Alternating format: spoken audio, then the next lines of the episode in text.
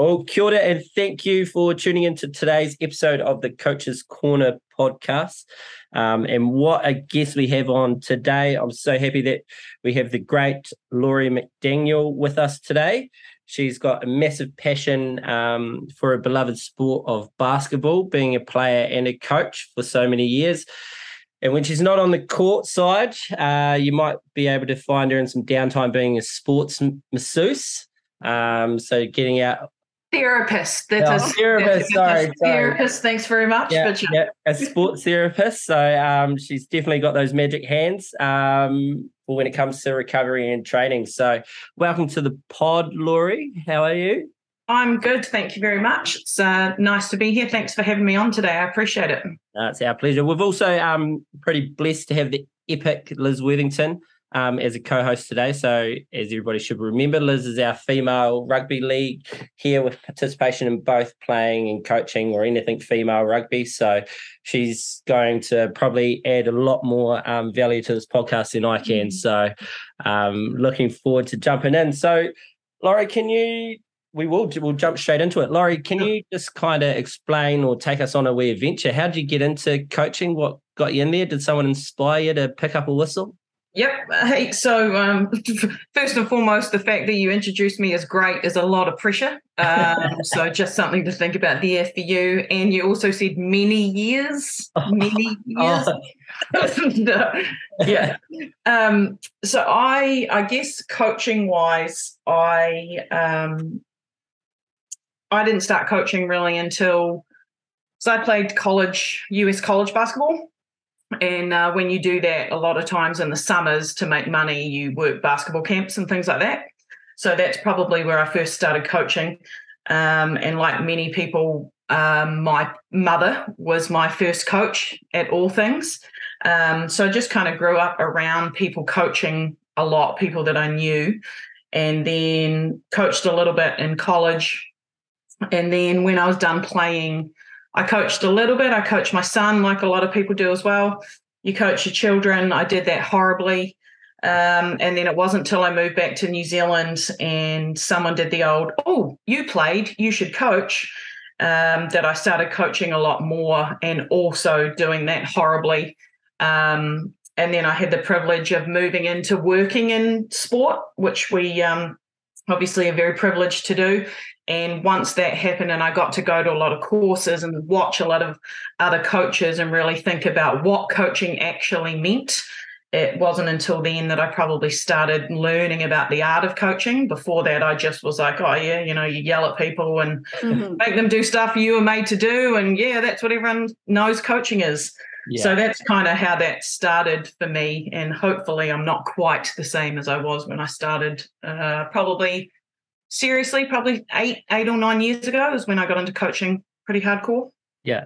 Oh, what a what an epic journey. Tell us about um it's cool that you mentioned your mum being your first coach. What yep. do you remember like from that? Like what sport were you playing at that stage? What what did she do? Sure. What made her um, what made her great about being a coach? Yeah, so probably we won't let mum listen to this. I think is probably best for everyone. But um my mum is one of the most competitive people I've ever encountered uh, in my life. And um, we grew up. So I have three siblings, and we all grew up playing a lot of sport. And mum was all of our coaches. Um, so she coached me first for netball, then for basketball. Um, and she was the epitome of, of an old school coach, like very directive, um, very high standards, you know. Um, I I guess to her to mum's credit, like I played basketball at a really high level and had a lot of success, and it's probably due to the fact the way my mum coached me. Um, I think now she'd acknowledge that potentially not not a lot of um, not a lot of cuddles going on there, not a lot of feel good um, mum and daughter moments, but uh, boy, did she create some pretty decent athletes. So that's probably most what I think about my mum when I think of coaching. Yeah. Oh, how awesome. That's pretty cool. Oh, I know that um yeah, I can probably agree with you there. I had my old man as a he coached me and there was nothing in his eyes that I did right. So I always got got that feedback. That car ride home was just like, or even car ride to the game was just like, this Yeah. is what I'm gonna do today, and this is what this is what Yeah. I'm you, and then you're like, oh, jeez. Yeah. Was, was, was your mum a pretty good sportswoman herself, or did Yeah. she? No, my mum was an excellent sportswoman. She played um, netball, basketball, softball, um, and she played uh, basketball for New Zealand. She played netball at a really high level. Um, she still now works out like an absolute champion, distance runs, like, um, yeah, she was an excellent sports parent. Um, I'm lucky, well, not lucky, uh, but because my parents divorced, then I had two families and everyone was really sporty. So my um, stepdad was an excellent sports person, and so was my dad. So yeah, just lots of sports and high level sport as well around growing up. Yeah. Oh, awesome. Well, um, for our listeners, a lot of our conversation today is um, is based around a wicked thing that you did. Um, oh, it'd be a couple of weeks ago from when we first, well, now that we're recording it, but that wicked seminar where you got your play, got some of your basketball players come in, and you had a wee forum in front of the coaches, and the whole discussion was around what makes a great coach or in in the players' eyes and getting that player's voice um, Sure. I thought was so outstanding. So if we start instead of starting from what makes a great coach, let's try and un, if we can try and understand what makes a good coach. What are some of the like foundational characteristics to becoming a good coach that our coaches should start looking into and exploring? Yeah, um, to be honest, I feel like a bit of a fraud when we talk about this stuff sometimes. Um, like one of those things, if you're talking about it, then you should probably be about it. And I know personally it's an ongoing thing um, for me, even though part of my job is coaching coaches. Uh, but the great thing about that is um, you get to see, as you guys would get as well, you get to see so many different people coach in so many different ways. Um, and then obviously we have our accreditations and our um, you know our best practices from our sports and from sport new zealand and kind of based on that kind of stuff for me um, what i've figured out personally is that um, good coaches really understand who they are. They've put time and thought into who they are as a person what they do well naturally and what they've got to work at a little bit. And then they also really know their players. So they know themselves they know their players and then they know they spend time thinking about how they can best serve their players. So it's not about them, it's about their players. Um, and along with that, sprinkling in a little bit of understanding about what good looks like in your sport at the moment. So um, I don't know about rugby, but we've got a lot of highly technical and tactical um, and a lot of knowledgeable people out in our sport. Um, and the ones that are really excelling now are the ones that actually spend a lot of time on themselves and understanding what good looks like in in sport now and 19 I almost said 1923 2023 um as well as themselves and their players. I think gone are the days now where athletes just accept oh yeah you're just whatever your name is and you can do whatever you like. I think because of the internet and global nature of sport now athletes often have or bring more knowledge than coaches or think they do. Um, so you've got to be really comfortable with yourself and and have, have a high level of awareness, I think. So that was a very long-winded answer. Yeah, no, that's a that's a beautiful answer because you've just rattled off a whole bunch of awesome little things. And one thing that it'd be cool to kind of dig into is um, when you talk about a good coach understands who they are and they feel comfortable in that. How did you do that process? Like, was Yes. like what was was it a what was the point that made you go shit? I need to. Yeah. I Yeah. need I need to know this stuff. Yep. Um, so I think probably like many people that have played the sport and then coach it, initially I just started doing and coaching the way I'd been coached. And two, I've had a lot of excellent coaches, or I found a lot of coaches that I've had to be really excellent and helped me a lot. Um, but when I first started, I didn't think about actually is that method best for the group that I have. I just did what I did. Um, and I think for me, a turning point was me saying to a group of women, I'm not here to be your friend and I don't care if you don't like me. I'm here to be your coach. And then afterwards going, what the actual fuck? Did I just say out loud to people?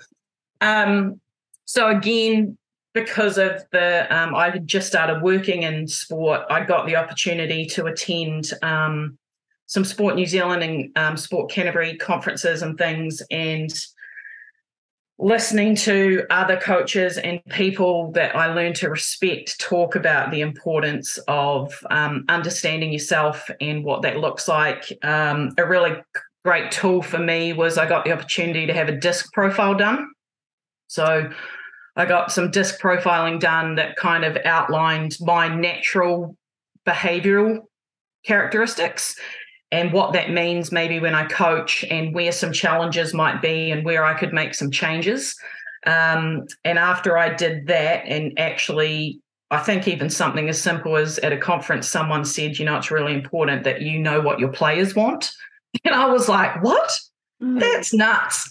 Mm. They don't know what they want. I'm the coach. But then talking through it, and over a few days, I was like, actually, what a massive ego I have to think that I can just rock in anywhere and go, yeah, you do what I said because I said so.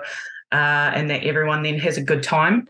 Yeah. So it's just, yeah, it's been definitely a process, but the disc profiling and talking to other coaches and people locally and internationally about what do they do as a coach that gets success and then understanding that success now for me is that everyone had a pretty great experience and they're willing to they would play for me again and they would play the sport again um, so that's really morphed into the whole from from the whole i'm not here to be a friend yeah, yeah, yeah. you don't like me chat yeah for those coaches that are listening in that probably aren't that aren't aware of what disc profiling is what can you explain to them what it is? Absolutely. Um, and this is from my just my understanding of DISC. So basically, it's um, it takes you through some questions to establish where you sit in four basic behavioral traits. So one is one of the primary traits is um, dictator.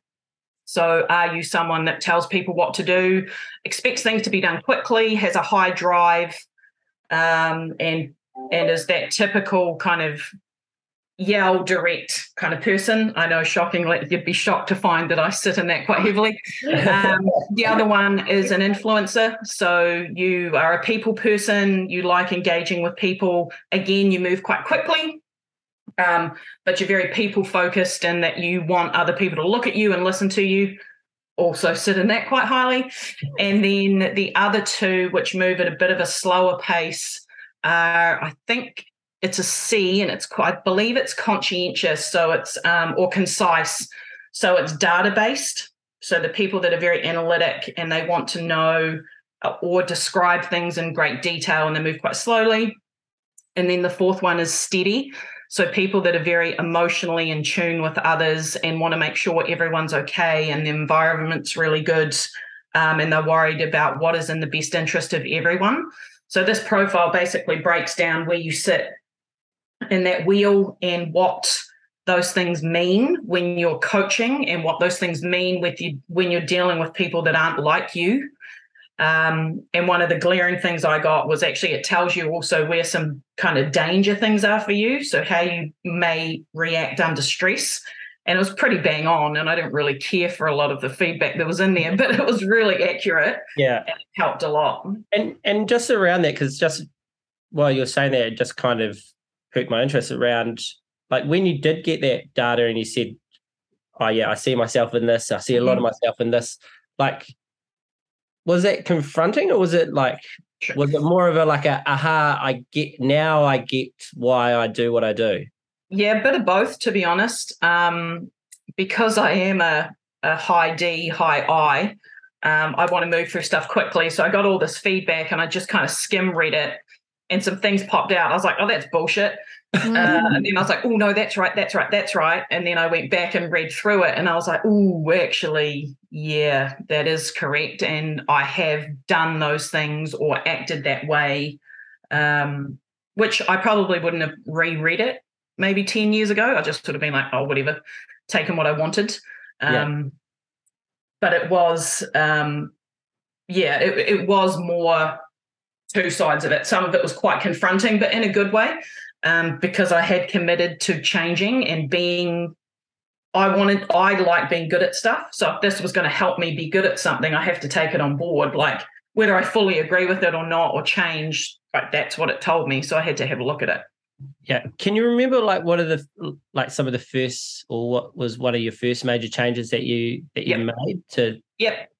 Um, this is horrible to say out loud, but um, the one of the first changes I made was actually before we, uh, the next team I had before we even stepped on the court, sitting down with them and asking them what what were they after that season? Um, what did they like about the sport we played?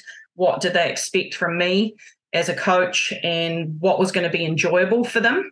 Um, and then also sharing with them what my thoughts about that and describing myself to them so that they were aware because I'm loud, I'm emotive, um, I can have a bit of a foul mouth and be quite direct. Um, so I told them that, but I also told them I was working to change some of those things, and it was important to me that I try and reach them where they were at.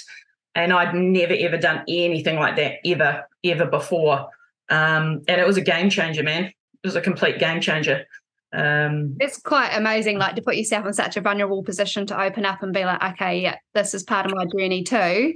yeah, sharing that with with the ones that you're probably trying Yeah. to inspire and coach and, and Yeah. drive to get to where they want to get. yeah. Um, I, I definitely think it's um, again for me personally. It was I decided that I was going to do that because I wanted to change and be different, and for me that was a way of creating some accountability.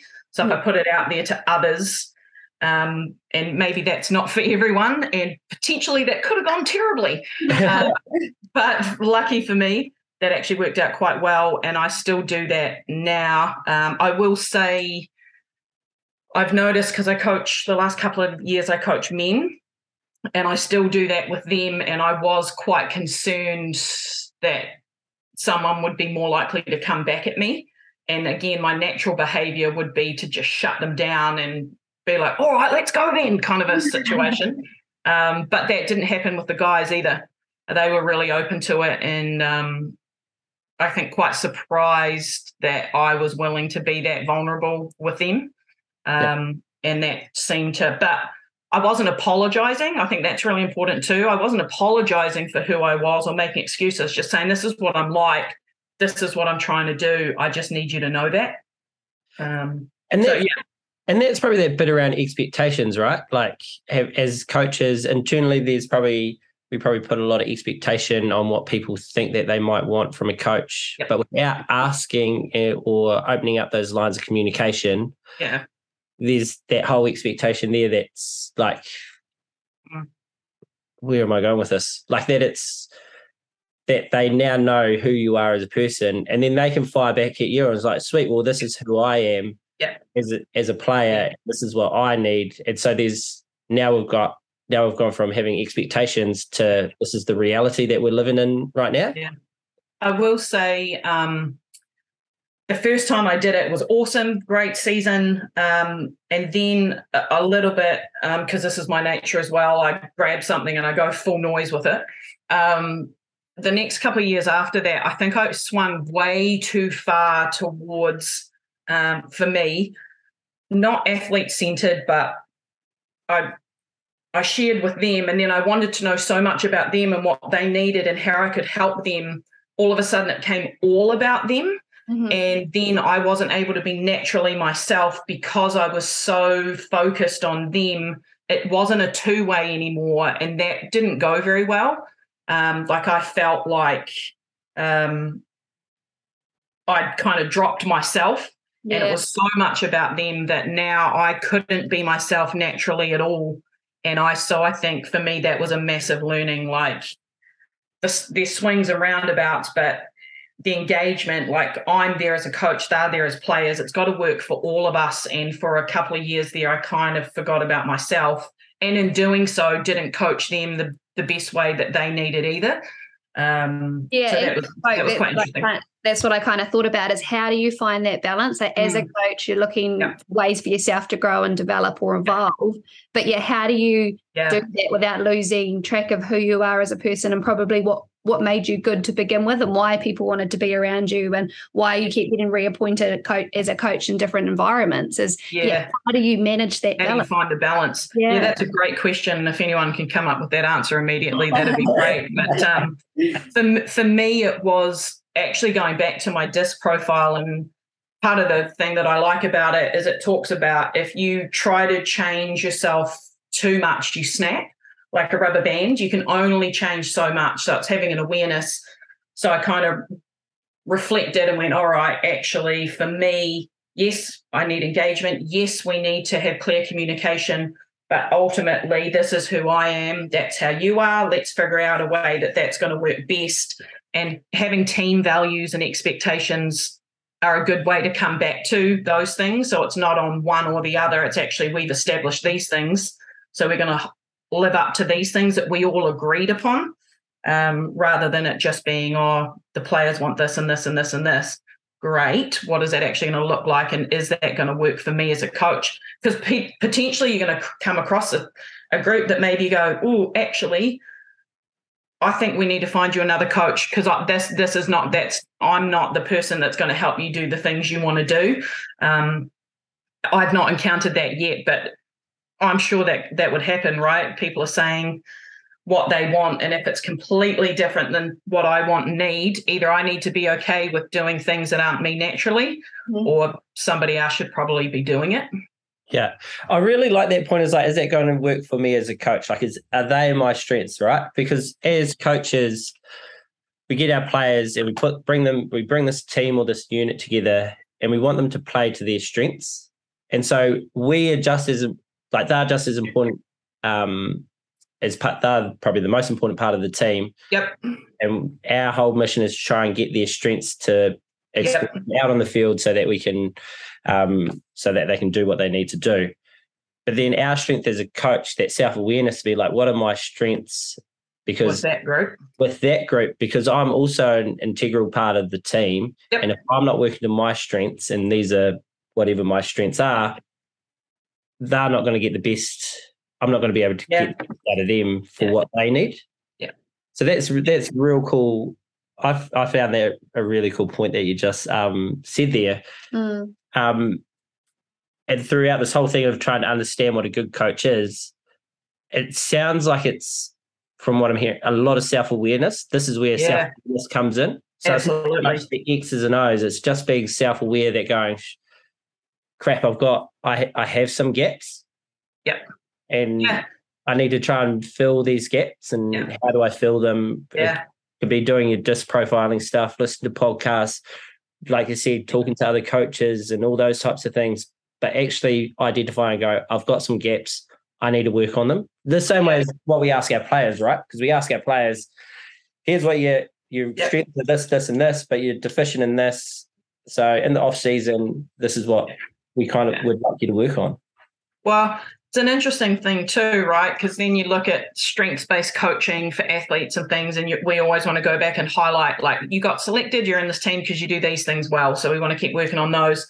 Same for coaching. Like for me now, it's um, like what you're talking about. I know the things I do well, and I know the things I don't. So one, can I can I actually change or do better at that? Okay, or do I want to? I guess is the other question.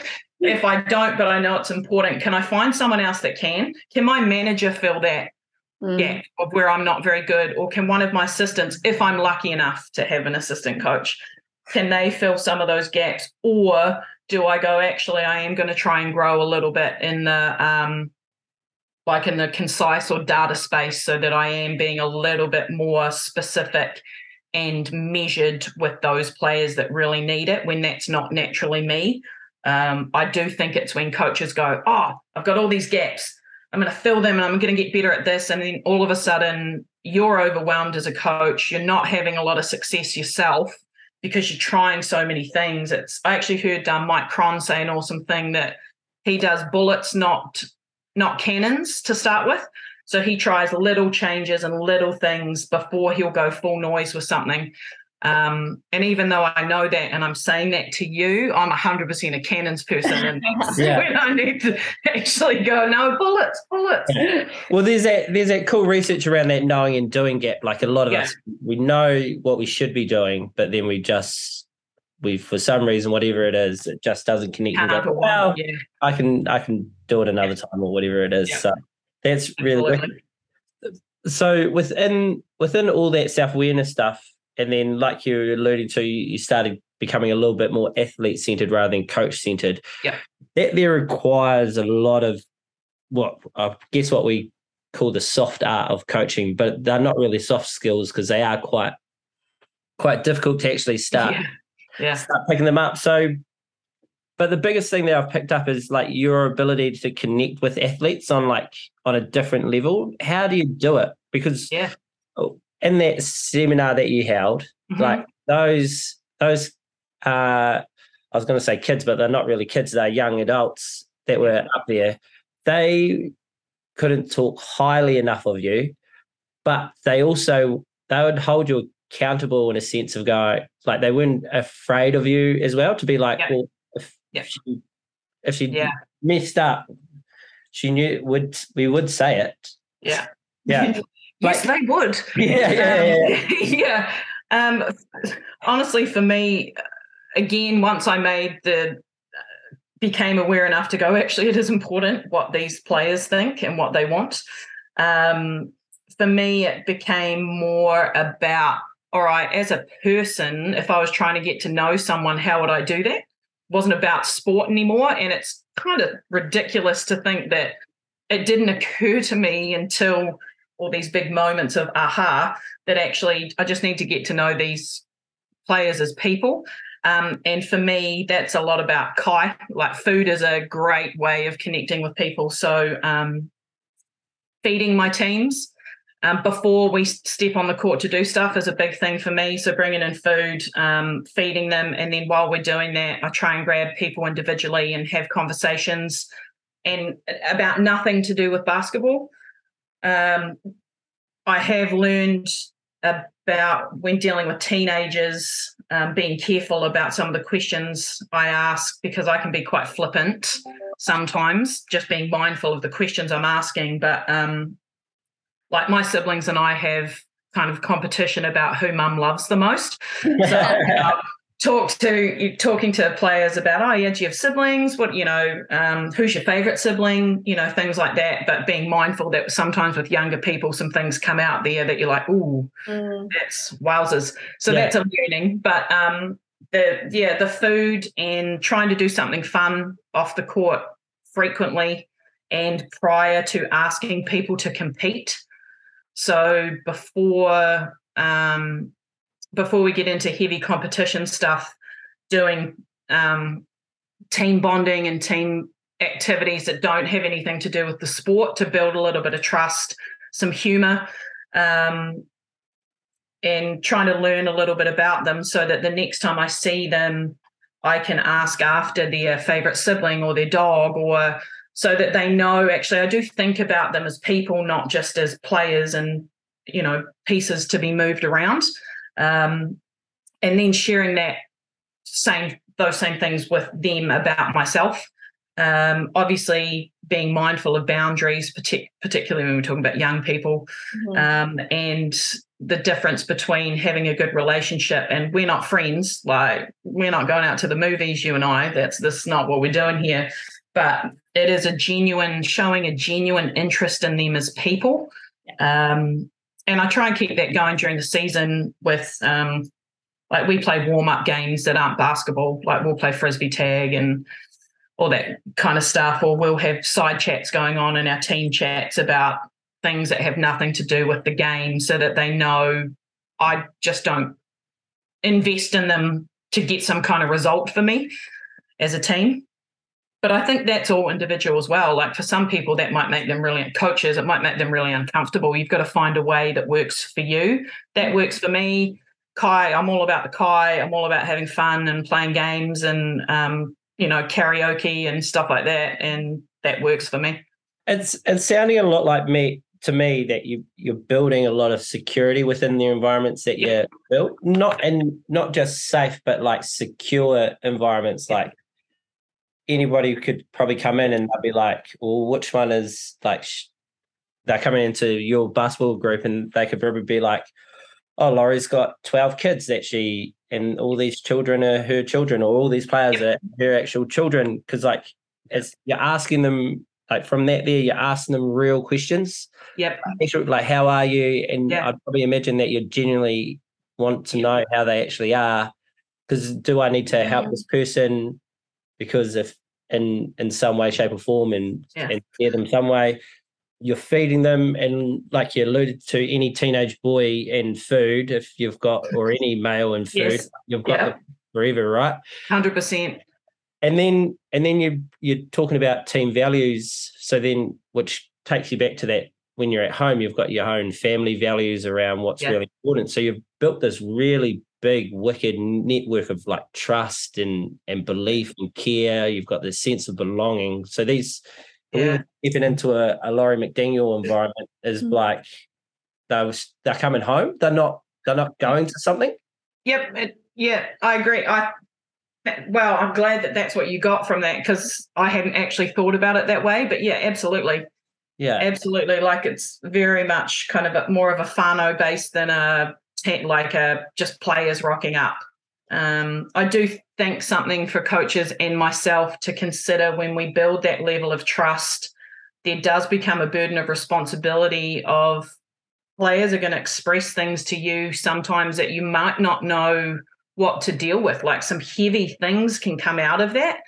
Um, so it's really important for us as coaches that we have support around and understand the difference between I'm asking how you are. You've told me something that I, now I'm like, I don't think you're good. I don't, and I can't, I'm not equipped to deal with that. Um, let's have a conversation after track practice or whenever a, a little bit more about that. And maybe we can find somewhere for you um, to get the support you need because I'm not equipped to deal with that. Because it's really easy, I think, depending on your personality, to all of a sudden take on the emotional um, side of your players. And sometimes that's awesome. Like players are elated and you're elated too, and your players are down or sad or even depressed. Um, we we don't want to to take on their feelings in that way. I think we need to have um, empathy for that and sympathy for that, but being able to separate yourself sometimes as well. Otherwise, like you said, if you're creating a whānau environment, or you know, if I'm dealing with teenagers, they're treating them like my children, or if I'm I've got an adult men's team, like, hey, we're all friends. There's a lot of burdens that can come with that too. So I think for coaching in this modern era, that's something we need to be mindful of coaches, yeah. like making sure we look after ourselves because the greats are really great um, the lows can be really low, and the stronger your relationship with is, the more those things Im- impact you. Yeah, in the um in the forum, I want yeah. to go back to there was a particular player who you called out and said that he's pain in your ass. Um, but you, I don't, I don't remember. I, I, don't recall that. but but you said that in tongue in cheek, and maybe it's yeah. just because that's just his personality and who he yeah. is. Um, but he shared a real cool story around uh, one of the conversations that you had with him around how he was. Um, I think you just said, "What do you want to get out of this season?" Or you're. Can you share that with with us? Yeah.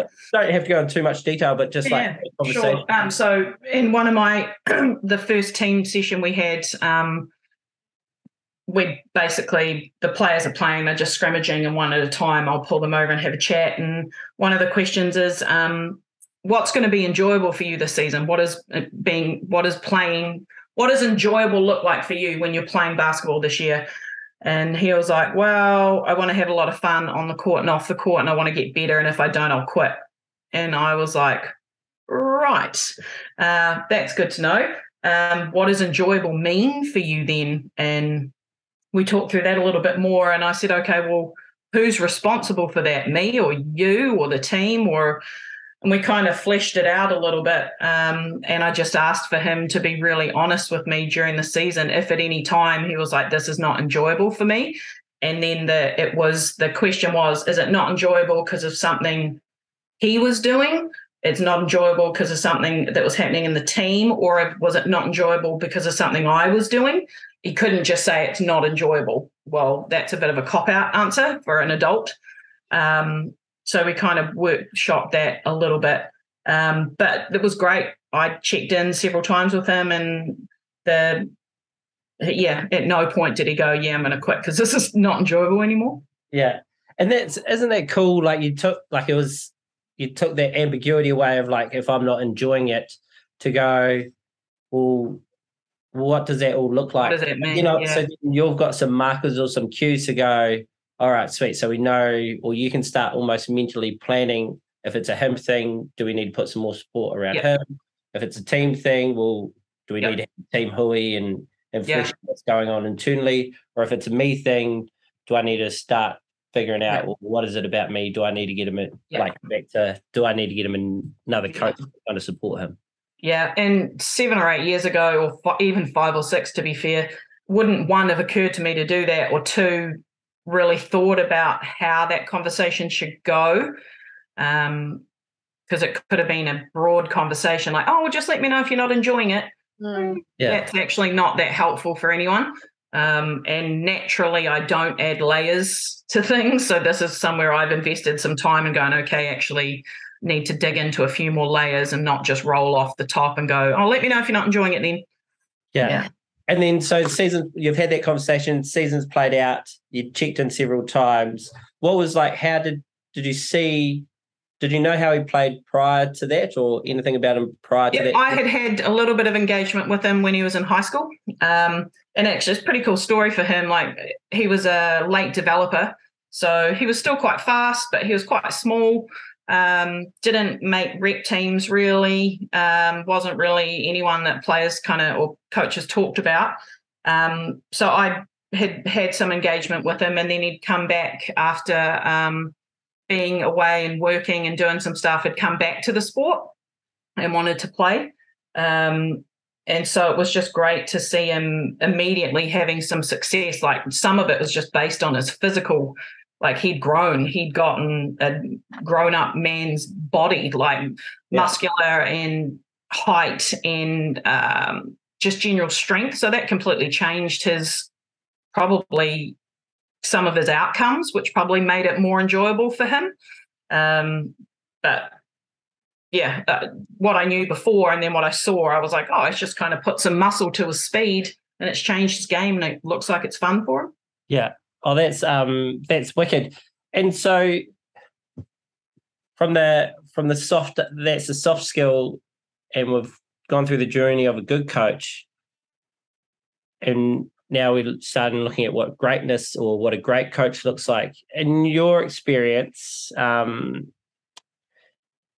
and also you're pretty well connected as well. What do you see great coaches? What do great coaches do in your eyes? Because you said, what do you have to look at what a good coach does? What does a great coach do? Yeah, that's a really good question in and of itself. And I'm really thankful that I'm in the position I get to see so many different coaches. Um, and to be honest, a lot of the great coaches I see aren't always the professional coaches or the ones that get paid to do what they're doing. There are so many great coaches operating in our community, coaching under 10s, coaching high school, coaching club. Um, and for me, what I see with great coaches is they are truly themselves. They are comfortable being themselves and they've they're themselves um, just naturally does things really well, or it looks natural. Maybe they put a lot, a lot of work into it, but they're just able to be themselves in a way that makes sense for their players. Um, so that's for me what um, great coach, great coaches do. And further to that, it's probably those great coaches keep their content really relevant and engaging. So when you're watching a practice or a game, what they're doing is relevant to the group they're working with and it's engaging for that particular group um, constantly, constantly. And I think that's a real art to be able to do that. And again, not necessarily the professional level coaches, although there are lots of them. Um, but just general coaches that can be themselves, keep their content engaging and relevant. Um, and then the at the higher level, from what I've seen, the great coaches have created relationships that can withstand challenge. So it's really great that we create good relationships, but is it a great relationship if it can't withstand a challenge? So there's an environment there that conflict is okay. So it's positive conflict. It's not, um, oh, you said something I don't like, so now I'm not going to talk to you, or I'm going to quit, or I'm going to be real pissy. Um, it's actually there's a process maybe like i don't like this or this happened and i need to talk to you but i know that that's just part of our culture it's not an event and it's not a game changer it's just this is part of it mm-hmm. and we mm. have this conversation and we get an outcome and we move on that's yeah. probably a big thing there are two two real cool points there i pulled from that uh, pretty sure liz probably pulled a couple as well but the relation that relationship one to withstand challenge. I was mm. talking to Robbie Deans, and he was talking about his time, like when they were trying to set up, uh, set their standards and and values and all that type of stuff uh, for the Canterbury teams and the mm-hmm. Crusader teams that he's coached. And he he explained that um, he's got principles around um, around their standards around what they what they need to do to be a Crusader man or to be a Canterbury man, and he talks about if you if you think it, you say it, you do it, and sometimes it takes people to be quite brave to actually because everybody can think I need to say this, but mm. no people aren't kind of brave enough to say it. to say it, yeah, yeah. And so once you build up that bravery to say it, then it takes a lot of courage to actually go and do it because then now you yeah. become quite accountable yeah. around the whole process. Yeah. So the story that he shared with us was around uh, Justin Marshall came in, um, or they're doing this value session, and and they're got the social norms. Everybody was signed sealed to deliver, and they're about to go and do something else. But then Justin Marshall stood up, and we know how much mm-hmm. um, from from the outside and how much like he will he'll say what he says, like a spade is a spade, and he did that. He he literally just said, "What um, who's actually going to do this? Yeah. Because I just lost. This is just after Todd Blackadder had left as captain, and he's the talisman of what a crusader is, all that type of stuff. Well, who is actually going to stand up, and who's going to who's going to enforce all team's values and stuff like that? And it became challenging conversations. They became quite difficult conversation. But the one thing that Robbie said um, from all of that is that you can't you can't hide away from that. No. Because as soon as you do, then things you can't then you you don't have any standards, you don't have any accountability because we're just saying stuff now. Mm. We're, we've all signed off socially, right? It, like yeah. the social norms, we've all signed off yeah. on it. And then it's okay, that's up there. And how many times have we seen walls wouldn't? Yeah, nah, stuff. yeah. And then we just don't really live by them. No, no. Yeah, it's uh, making those things so, in the big buzzword for everyone now is, oh, we have a good team culture. We have a good team culture, right? So, it's what does that actually mean? And sometimes, at least for me, it's actually having processes around that. So, if there is something that occurs that someone's like, oh, that's not good, and it doesn't reflect our processes, I know that I should. I don't immediately go to the coach because maybe that's like, oh, I'm not going to, I'm not going to do that. Maybe it's the kind of a leadership or a team member or someone that's put their hand up and said, I'm I'll, I will be the person that can mediate or take that to the coach or there's a group or you know you've got a word you throw out before you start talking to the team that everyone knows oh this is actually going to be a bit serious. We get in the mind frame that we need to to discuss that or whatever it is. But yeah just saying oh we need to be able to have open conversations doesn't create an environment where you can have open conversations. Um, particularly, you've got to think about power dynamics and everything, right? You're coaching younger players. Mm-hmm. They're not, maybe they don't want to say anything, or maybe adults are much more likely to say something when they shouldn't, all those kinds of things. Yeah. That's kind of like that Brene Brown stuff, like in her Dare to Lead book, and she talks about having, all right, this is going to, this conversation is going to be a rumble, and so yeah. it just gets everybody up around the table, like, Okay, we're going to have right. that, conversation. Yeah. But then it's, um, and this is probably one thing that I'm looking at trying to um, work on is actually setting we we almost need to set well, what is the outcome that we want Correct. There needs to be an action or yeah. what happens after the conversation. Yeah. So so we're gonna have we're gonna have we'll use Brene's stuff. We're gonna have a rumble because we need to get these are the outcomes that we're that we're trying to mm. try to work out. And so whatever's said, we need to have it said because we need to try and come to this outcome. And then it becomes less a um a moan session and, and a whining session. It becomes more of a, a conversation around yeah, like you said, around action. Let's get to yep. this outcome. Yeah.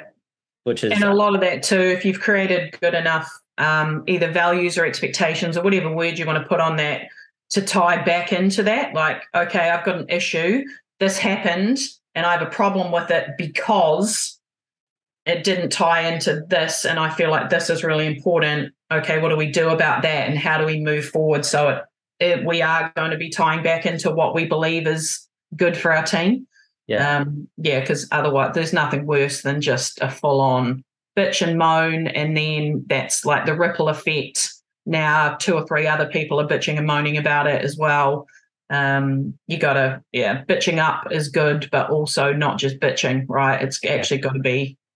Um, I think too, like you know, it comes back to the earlier points that you talked around. Is that you know, like sort of knowing your players, like it kind of reflect back mm-hmm. on what it's like to kind of coach and being in a, in a female environment as we know females are often like emotional overthinkers so like yep. how do you approach a challenging situation and get yeah. a great outcome where potentially and it's not always the case but men can quite often be a lot more of a logical thinker yeah. uh, and you can probably move through something quite quite like more quickly than you would maybe um, with a group of girls so yeah just kind of like hearing that you're you know bringing those points of a good and a great coach together that you know all those sort of soft skills come into play and how important it is to kind of get that base base right well and ultimately it, it ties back into knowing your players and knowing yourself right? Whether it's males females or it, i mean we can't group we don't want to group tar people with the same brush because everyone's different. But yeah i know this woman and this team will behave this way when this is happening okay? And this is how i can redirect that or whatever it is. Or I know if there's a problem with this player, um, they're not going to say anything, but their behaviors will be a certain way. So, okay, then I approach them, or I know they have a good relationship with this other player. That player will approach those kinds of things. We ask a lot of coaches, man.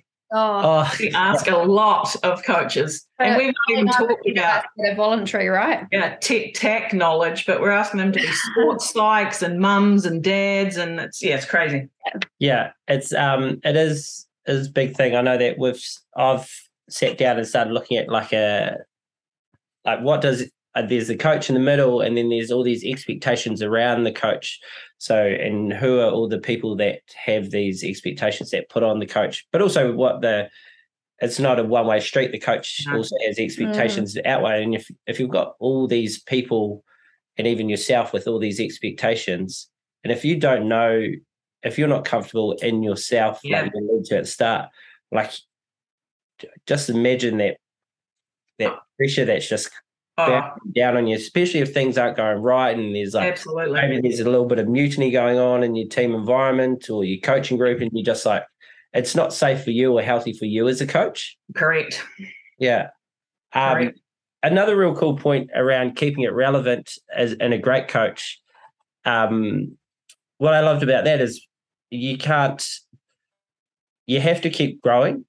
Like you can't yeah. you can't uh, you can't stand still and you can't be comfortable in what you're doing. You have to push the boundaries. And again, we we talked about filling those gaps, but know what you're really good at, but trying to keep growing. Try try a new drill, try a new something, try a new add another new rule or law into a into mm. a modified game just to keep it fresh and up to date so that the players aren't getting bored. But then yeah. more importantly, you're not getting bored because yeah. Yeah. Although coaching's challenging, it once you get to it, you need to.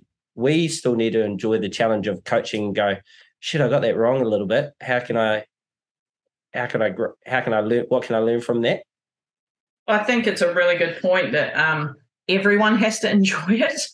So regardless of the level, like if you went in and asked some of those Crusader guys or the All Black guys, like in some level they have to be enjoying what they're doing. Unless they're like an andre agassi that absolutely hated their sport but excelled like good for him but Yeah. that's the exception not the rule right? Even in high performance sport now and enjoyment doesn't mean that it's just shits and giggles all the time right? It's just that big picture you find some kind of joy in what you're doing and sometimes that's the process of something being really difficult and overcoming a challenge.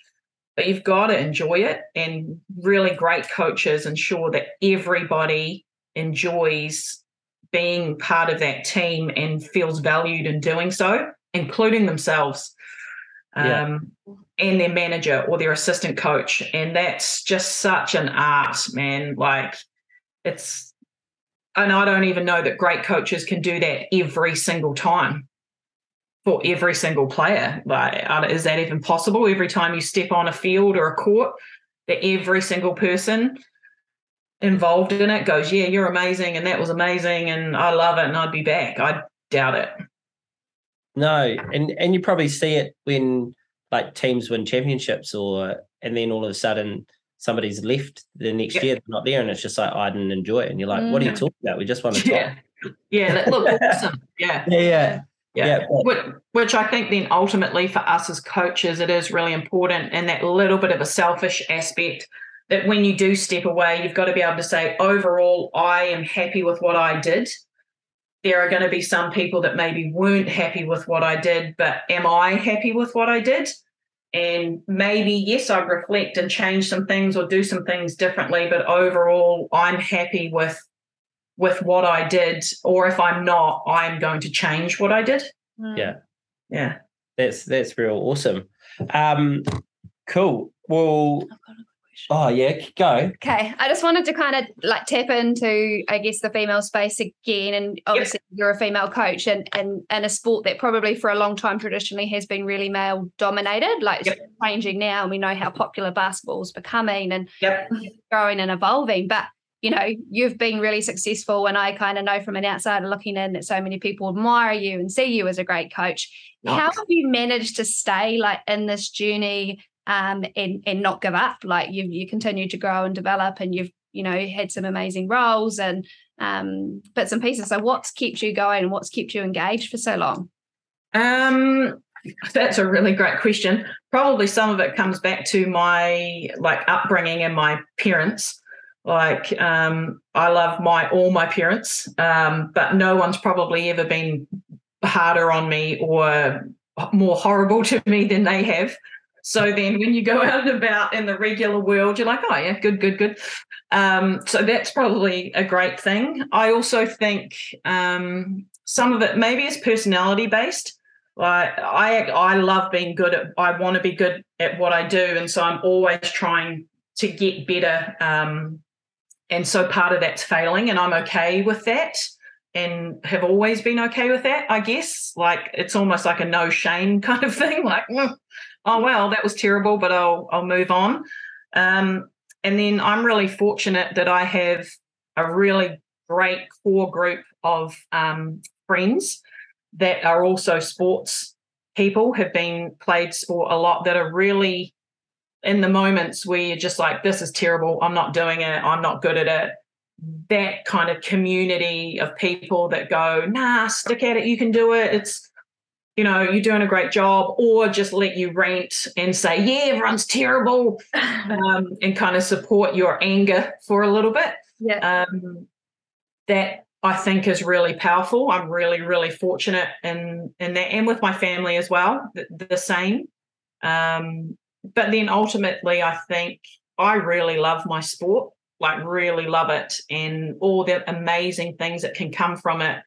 Um, but also all the horrible things that can happen in like as far as burning athletes out or treating them terribly Mhm. having poor experiences, part of me feels as a member of that community that I have a responsibility to try and help things be as good as they can be.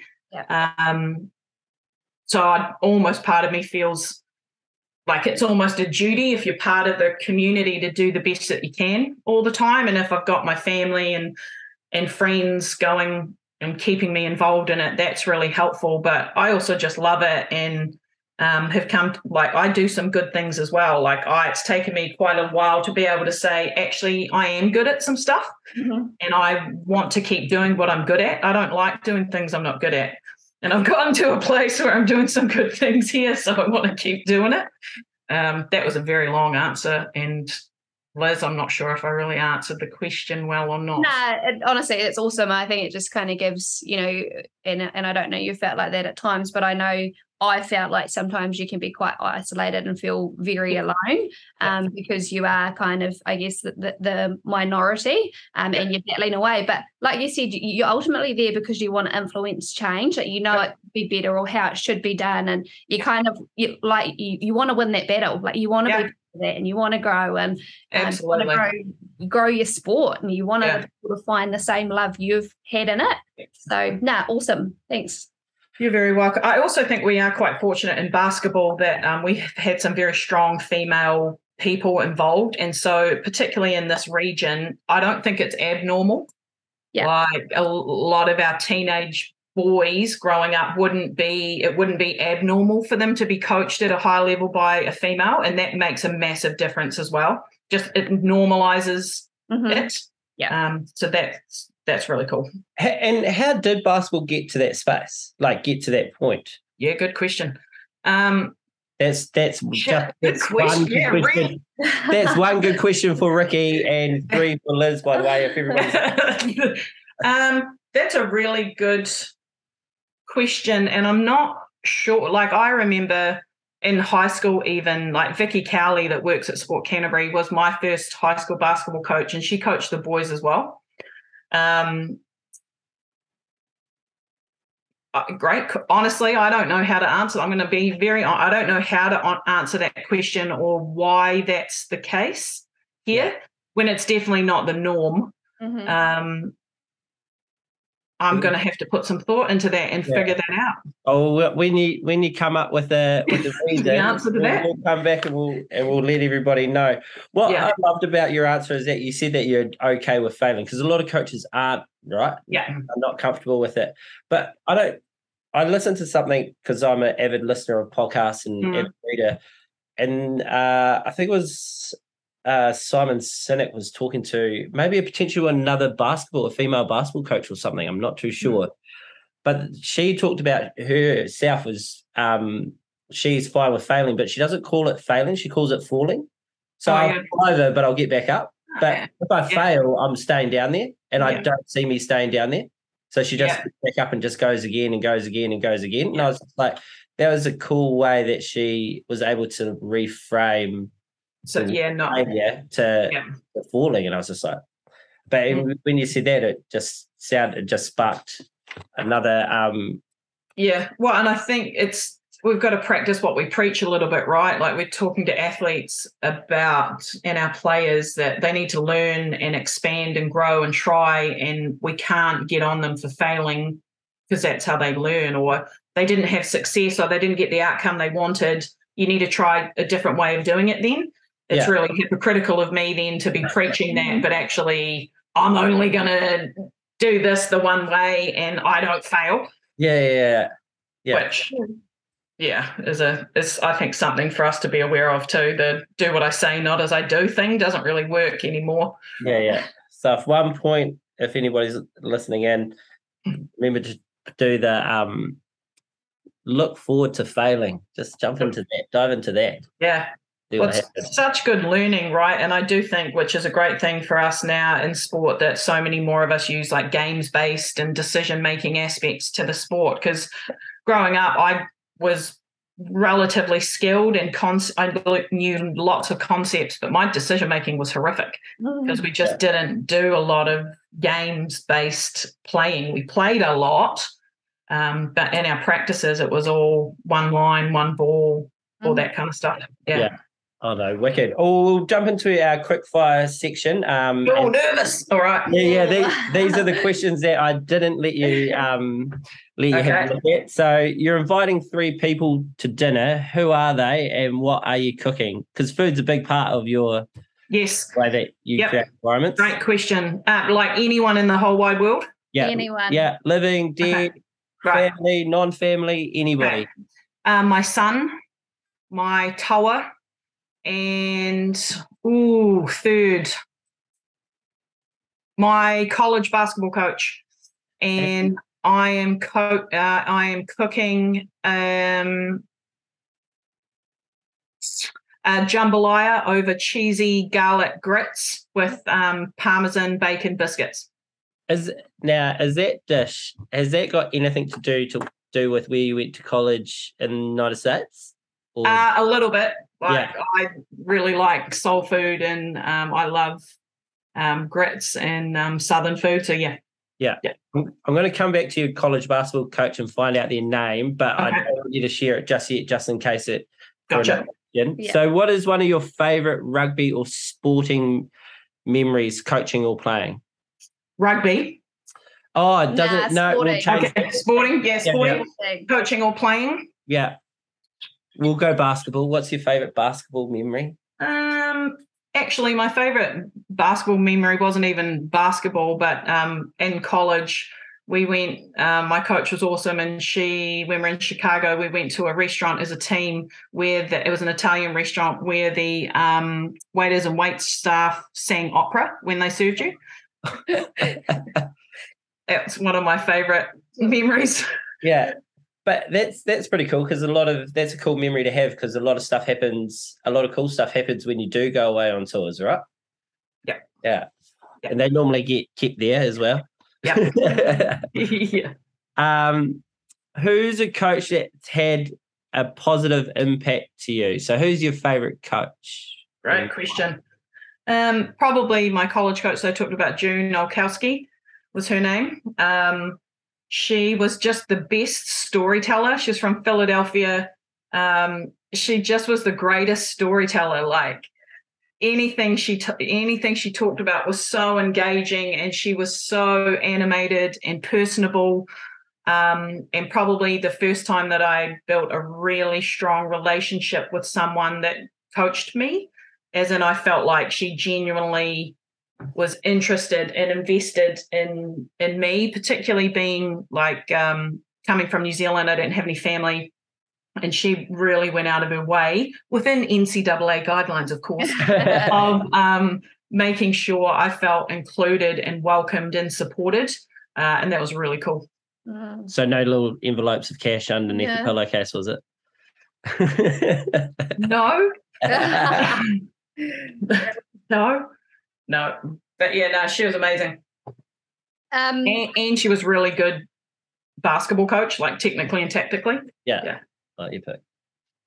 um, if you can think back to right at the start of your um, sort of journey on becoming, uh, you know, Lori, the basketball coach, what would be the one piece of advice that you would give your young self starting out as a coach? Pull your head in. what is that? Yeah. Um, I honestly was so I just put zero thought into actually what coaching was, and I just kind of mimicked or um, I on I didn't think about why I was coaching or who I was coaching. I just rocked in with this preconceived idea based on nothing at all, um, and just started going hard like I was. I don't know, like I was teaching Jedi's or something, and I knew everything. It was like, yeah, this is not this is you know this is not the game you're looking for or something i was just so freaking arrogant Cool. Wicked. Um, so when you're not coaching or you know out and about, I guess like connecting and interacting with players in the community, what would be your go-to activity? Well day drinking is a big thing of mine i'm a big fan of day drinking um, but if we're talking about like actual um actual act- i love reading i'm a massive i love reading and i love um sci-fi and fantasy Oh yeah. in movies as well. That's a big thing. My son and I love um, sci-fi movies, but yeah, anything sci-fi, fantasy, either a movie or reading, is probably my next favorite thing to do after being involved in sport. Mm. Um, and to kind of pull that question back into your basketball contents, what uh, content? What is your go-to activity, like or drill or game that you like pretty much will roll out? Yep.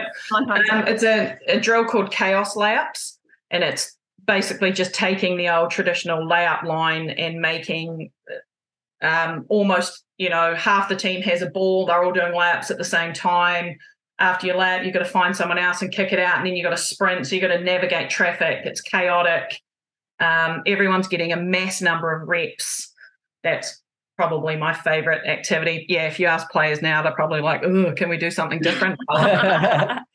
oh, I'm sure they love it. It's better better than getting in those lines, right? yeah, yeah. Um, and kind of last quick fire question is, um, what does it, what does being a coach mean to you? Ooh. I think ultimately for me, a coach is being just an all encompassing support system, like being there to see and help facilitate players get what they want out of that experience. And you're there as a support, whether that's emotional, whether that's tech tech, um, whether that's a support for the, the club or organization you're working for. You're basically a support system um, and facilitating experiences really you're almost like working on the love boat you're julie from the love boat you're just facilitating games experiences and, and most people listening to this about uh, below the age of 50 don't know what i'm talking about but um, yeah, julie from the love boat. No that's wicked um, yeah we'll just kind of i guess wrap things up now and I know both me and Riki have like had a blast and learned so much. Like it's so interesting getting an opportunity to talk to um, not only that only other coaches, but other coaches that sit yeah. in other sports because yeah. Quite often we're all kind of working for the same objectives and we're we're driven by the same goals, right? Um, yeah, the thing absolutely. that kind of changes is probably a little bit of the um, te- probably te- technical knowledge because tactical is often the same. Yep. Um, some of the stuff that I really loved and I've written here for sort of takeaways is around that growing too much. So obviously mm. we know what our strengths are and we want to grow and evolve as a coach, but don't stretch too much because like a rubber band it'll just snap, snap. so know which areas you need to grow in um, it was really interesting too that like your mum was probably a really influential coach in your life growing up so you yep. had the awesome experience of having a, a female coaching you and um, yep. you, even throughout your journey like one of your best moments or, or the coach that's had the biggest, biggest impact on you was a female as well when you were over in the states so yep. um, I guess you've had, in, in some sense, some really great role models in, in terms of yeah, absolutely strong woman uh, yep, take on absolutely. that role and own it. Um, the disc profiling was really interesting, and I guess for anyone that kind of wants to look further into where their strengths actually truly lie, and I know we can get feedback from others around us or players, mm. but or you know, quite often our own perception probably is not always correct or we don't want to kind of like own yeah, the stuff yeah, dig into it. yep. Yeah so kind of looking into like where do our strengths actually truly lie? So you know that could be something for for people in our community to look at look into. Yeah we might um try and find a link and we'll drop it into the show notes around disc profiling so yeah. look in there for it. And there's lots of there's lot there's a wide variety of things that are similar to that um, disc just happens to be the one that that I've done several times that I really like. Yeah, no, that's that's honestly awesome.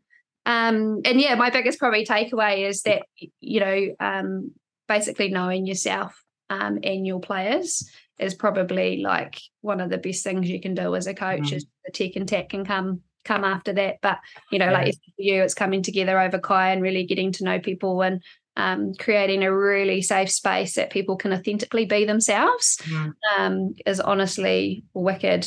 Um, yeah, I've had a blast. Probably, yes, I know did. Riki and me could probably talk to you for hours on end, and you know, before we know it, I can talk for hours on end. Yeah, yeah, yeah. we might need to organize some uh, day drinking session or something like yeah, that. Yeah, absolutely. It's, it's, my favorite activity. That's out loud.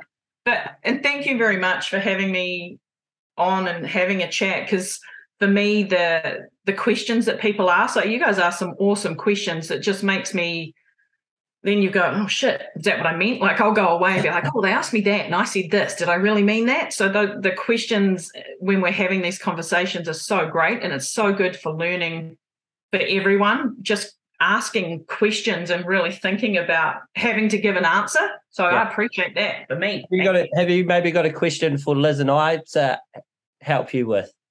Ooh. I think uh, how something I'm interested in because Liz, you touched on it with cross coding. Um, how have you? How do you guys manage to ask questions of coaches from other codes, and when they give answers, make it relevant for rugby? She said your name, so you can go first. It- yeah, I guess again, like a really, really great question is is for me, and I know Riki's very much the same. Is the, the best learning comes from an array of areas, and that's why we quite often, um, you know, go across different codes. Is Yeah. what, what have they got to offer, or what are they doing differently, or what could we apply? And actually, Mm. to me, so far, the answer is is that we're all doing the same. Like Mhm. it's um you know it might be worded differently or you might share a, a little snippet that's slightly different or um, you might have a bit more experience so you've actually tried it and you might have failed or failed so Yeah. you've got back up and you've reassessed it as um you know i'm pretty in a position now where my son's heavily involved in basketball and I go and watch basketball and I was like, oh man, like I reckon I could coach this. Like Hundred percent, hundred percent. You could. Yeah. like to me it's just like like it's just like rugby and Yeah. when i start breaking it down and then you know like i've been watching like american football and you know i i love manipulating defense i could go out and coach that like Hundred percent. yeah like before you know it you open up your eyes and you literally i think as a coach could go out and pretty Oh, much just roll How in good? How good would that be if we did like a code swap one day? Like, all right, Yeah. um, you guys are going to pop along and coach my men's prem team, and let's see, let's see what they get out of it and how that. God, look, actually, if you're anyone's interested, I would 100% whack a rugby coach on my men's prem team Yeah. um, for a session and see see what happens. I think that would be incredible. That sounds like a wicked challenge. Yeah. To do. Um, yeah i don't know if i answered that yeah, yeah. Yeah, yeah, yeah. I think no, you, you did. You did. You answered it real well, and I think what's really enjoyable about talking to coaches from other um, from other sports is not once in this conversation today have we talked about the X's and O's of basketball. The first time we brought it up was around um, your chaos drill, and that was Mm. that was the first time that we talked about the technical and tactical side of things. So when coaches get together, the only thing that we can really talk about is coaching, and so it becomes our context is different, but our content is the same. Yeah. if that makes if that makes sense, and so so when if we're out and, and we're talking to uh, a hockey coach or we're talking to a netball coach, the principles of coaching are the same. Like if if we break down what you've just alluded to today, and Liz did a beautiful way of um, briefing this conversation. A good coach is someone that um, is able to be self-reflective, but a great coach is someone that's able to take that self-reflection and action it and that's what i'm hearing from here because from Mm. from that conversation that i sat in the other day at your event you're a great coach because you action everything that the players have told you and you action everything that you do and but you're so self-aware of who you are and in the situation that you're in that there's no it, you there's no room there's no space for an ego I think some of my players might disagree with that a little bit. Oh, and don't That's part of who I am, but I know what you mean. Yeah, like, like yeah. there is an ego, but it's not an ego about you; it's an ego about us. And so, Yeah. and I think that's the difference. Where I think there are probably there are coaches that are that we're all aware of that have that ego of going, "This is where I want to go to. This is how I'm going to get there. This is how I'm going to do it. Yep. You're either with me or against me, and I don't and I don't care who you are as a player." Yep. and and you probably see those ones those ones probably go really and i think that's in any profession right like it's Yep. not Oh, that was that was me when I started coaching. Yeah, absolutely. yeah but i don't think it's synonymous to coaches it's with lawyers with doctors so much research out there around like the difference between givers and takers Yep. And those taker coaches they get so far but they get found out real quick right? Mm. like so fast. And then you've probably seen the rise of like being the rise of how important culture is. You don't have to have the technical and tactical knowledge. And i think you you brought up a really cool point. It's like maybe i'm not the right coach. And i know that razor's not shy of letting other coaches know that he brings in the best coach because he knows his skill set Yeah. wicked storyteller he's got great ideas he's brilliant in his defense and his contact area because he's worked so diligently Mm. at that. And then it's probably no, like, it's probably not by chance that Rich Mo'unga, when Ronan O'Gara was here, became an All Black that year. It's not by chance that when Leon MacDonald was an all, an ex All Black fullback, that David Havili became an All Black fullback. Like they're those expert coaches to know how to take those players to that next level. Yeah. they're great coaches, and it's not by and it's not by them wagging, shaking their finger at them. It's Yeah. by them connecting with them and going, "Hey, this is these are the trials and tribulations that I went through.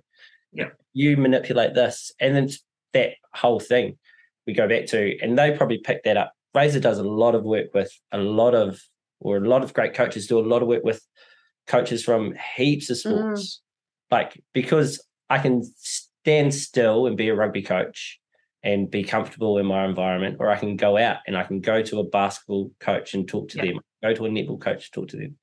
And we did, we've got a project coming, a pilot that Yeah. we're, we're trialing at the Mm. moment. Yep. Like our bees coaches, our Canterbury bees coaches came to us and said, we want to learn from other coaches and see what they're doing. What does best practice look like as a coach in cricket and in Yeah. netball and basketball? We want to we want to talk to those coaches. And Yeah. isn't that Mm, like that's we're now we're not talking about sport now. We're talking about coaching. Coaching. Yeah. Yeah. And I think that's the um and that's the cool thing about these this podcast that we're trying to do, and especially this year, is that we want to we want to learn from as much as we can from a whole raft of people. We also want to share great coaching stories from our great community coaches. But we've got firefighters coming in. Like I Nice. love to talk to a Mm. doctor and and our Yeah. police and our nurses, like things that we can pull from other and for everybody listening in, it's not the context that they're putting, it's the content that they're talking about. So listen, if we can listen to the content, Yeah. We can start just take what you need. You don't need to take all of it and be like, all of a sudden I need to do this. just take what you need and be like, oh, Yeah. I really like that. Oh, I don't agree with that, or no, that doesn't really sit right with me. It's it's fine, but find something that you that you like that you heard and go, I'll take this. But Yeah. yeah. Yeah. And if you're talking about long answers, that was one really long answer. Well, that's my jam too. So well done, you. Yeah. Yeah. But um, yeah, I just want to pick up from where Liz left left off. Like this has been a wicked conversation, Lori, and um, I don't want to take up too much of your time. We're almost getting to um, the afternoon, so. um, but yeah, like I'm honestly, I'm looking, I'm really looking forward to working alongside you with our um, next level coaching yeah, same. I'm excited about that. rolling out. And um, yeah, if there are any coaches out there in the rugby community that want to take on um, running a session of a men's um, Yeah. basketball team. I honestly, I'd be all about it. yeah, just uh, I might drop you an email in the show notes. Yeah, please. Yeah, do Yeah. absolutely. I'll And, and welcome. Yeah. Like, like you came along to our one of our coaches sessions. Happy for coaches from other codes to come in because, like you said, it just adds to the conversations, Mm, uh, Yeah. and it's all relevant. We're all coaches, or we're all facilitators, or whatever it is we're doing. Everyone's got something to add. Yeah.